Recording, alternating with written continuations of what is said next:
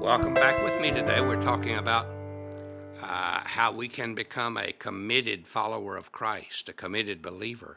And we're talking about the basic commitment, which is the commitment to Jesus as the Lord and the Master of our lives. And what, what is it that would keep us from being that kind of a committed believer? If we've trusted Him as our Lord and Savior, why, why is it we want to hold on to certain areas? I think short term values uh, sometimes get to us. We fail to take the long look, looking into eternity, looking ahead.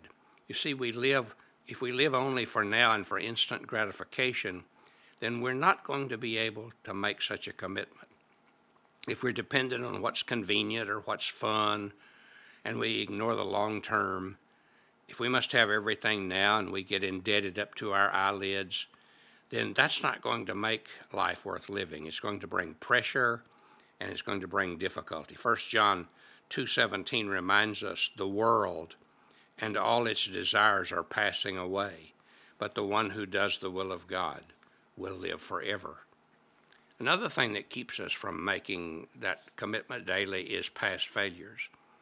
Some of us say, Well, I failed so much, God couldn't use me. But you see, God loves to use failures. He's never used anybody who hasn't been a failure. Everyone he has ever used have been failures, and some of the ones he used the most have been the biggest failures. You see, he takes people who are humanly weak and look washed up and have made a mess of their lives, and they commit to him everything, and he makes the best of their lives, and he uses them. Just think, think of all the people in the Bible. Moses had made a total mess of his life. God used him. Saul was totally going in the wrong direction, and God saved him, and he became Paul. And Peter and others. Some of you say, Well, I'm just not good at anything. I don't see how God can use me. But you see, that's, that's as serious a sin as it is to go the other way and be proud, because what you're doing is you're doubting God's ability to use you. God's primarily uses ordinary people. Now and then he'll pick someone of extraordinary ability, but most of the time it's an ordinary person. So don't say I'm too young or I'm too old or I'm too stuck or I'm too weak or I'm too incapable or I'm too one talented. Just say, God, here I am. Use me. And I think another reason why we we don't make that commitment is because we're so self absorbed we think primarily of ourselves. We, we kind of build the world around ourselves. I don't have time for God. I'm, I have to do this, I have to do that. But that's not the kind of thing that really matters. If we have to get our eyes off ourselves and onto the Lord and catch a glimpse of what He's doing in the world. I think another thing that keeps us from that commitment is fear. If I give my life totally to Christ, what will it cost? What might God ask me to do? Where might God send me?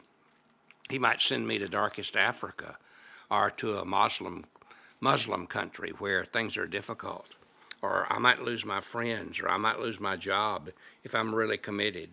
All those fears come from a source called the evil one, the devil, who the Bible says accuses the believers.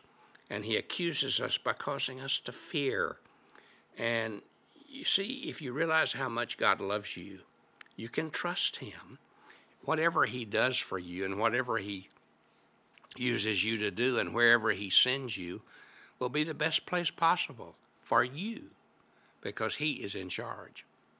Well, how do I make that kind of commitment to Christ? Well, examine seriously what's really involved. It's kind of like a ledger in which you put down what it cost me to commit and what it cost me not to commit. And you kind of count it up and see. If I give up the right to my life, and I and I give up the right to do what I want to do and turn it over to Christ, and he what he can do is even change your want tos. If I if I give my resources to God and my time to God and my money to God and my abilities to God, well, what's the cost? The cost is a better life. The cost is you can make a difference. The cost is you can die knowing that others know Christ because of you. But if you don't, if you never fulfill God's purpose, you live a life of emptiness, a life of worthlessness, a life in vain, a life that doesn't count for anything. And who wants to do that? I don't think any of us do. I think all of us want to make a difference. And we never know the joy of Christ's power and presence until we make that commitment. When a pilot takes a, a big plane down the runway, there comes a point of no return in which that plane has to commit to the air or it will crash. Now, there's not enough runway left to stop. You have to go up.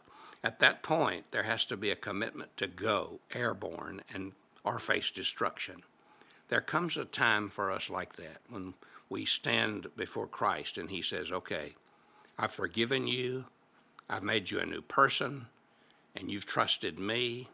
So now it's time for you to really let me begin to work through every corner and avenue and particle of your life. C.S. Lewis said the only thing Christianity cannot be is moderately important. He's right.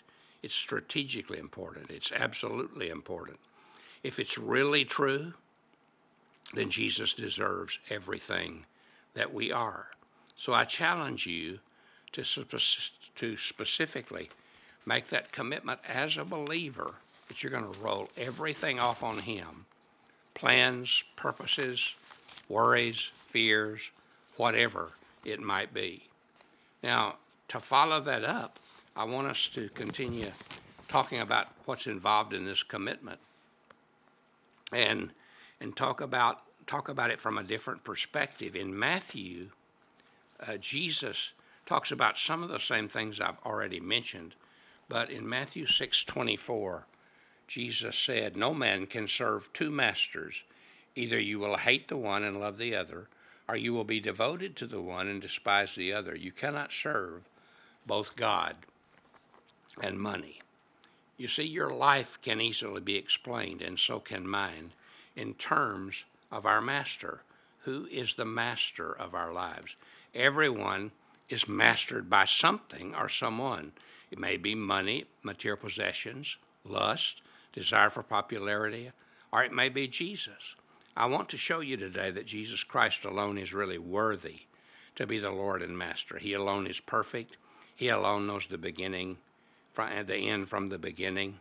He alone is seeking the best for you. He alone has proved his love for you by dying for you.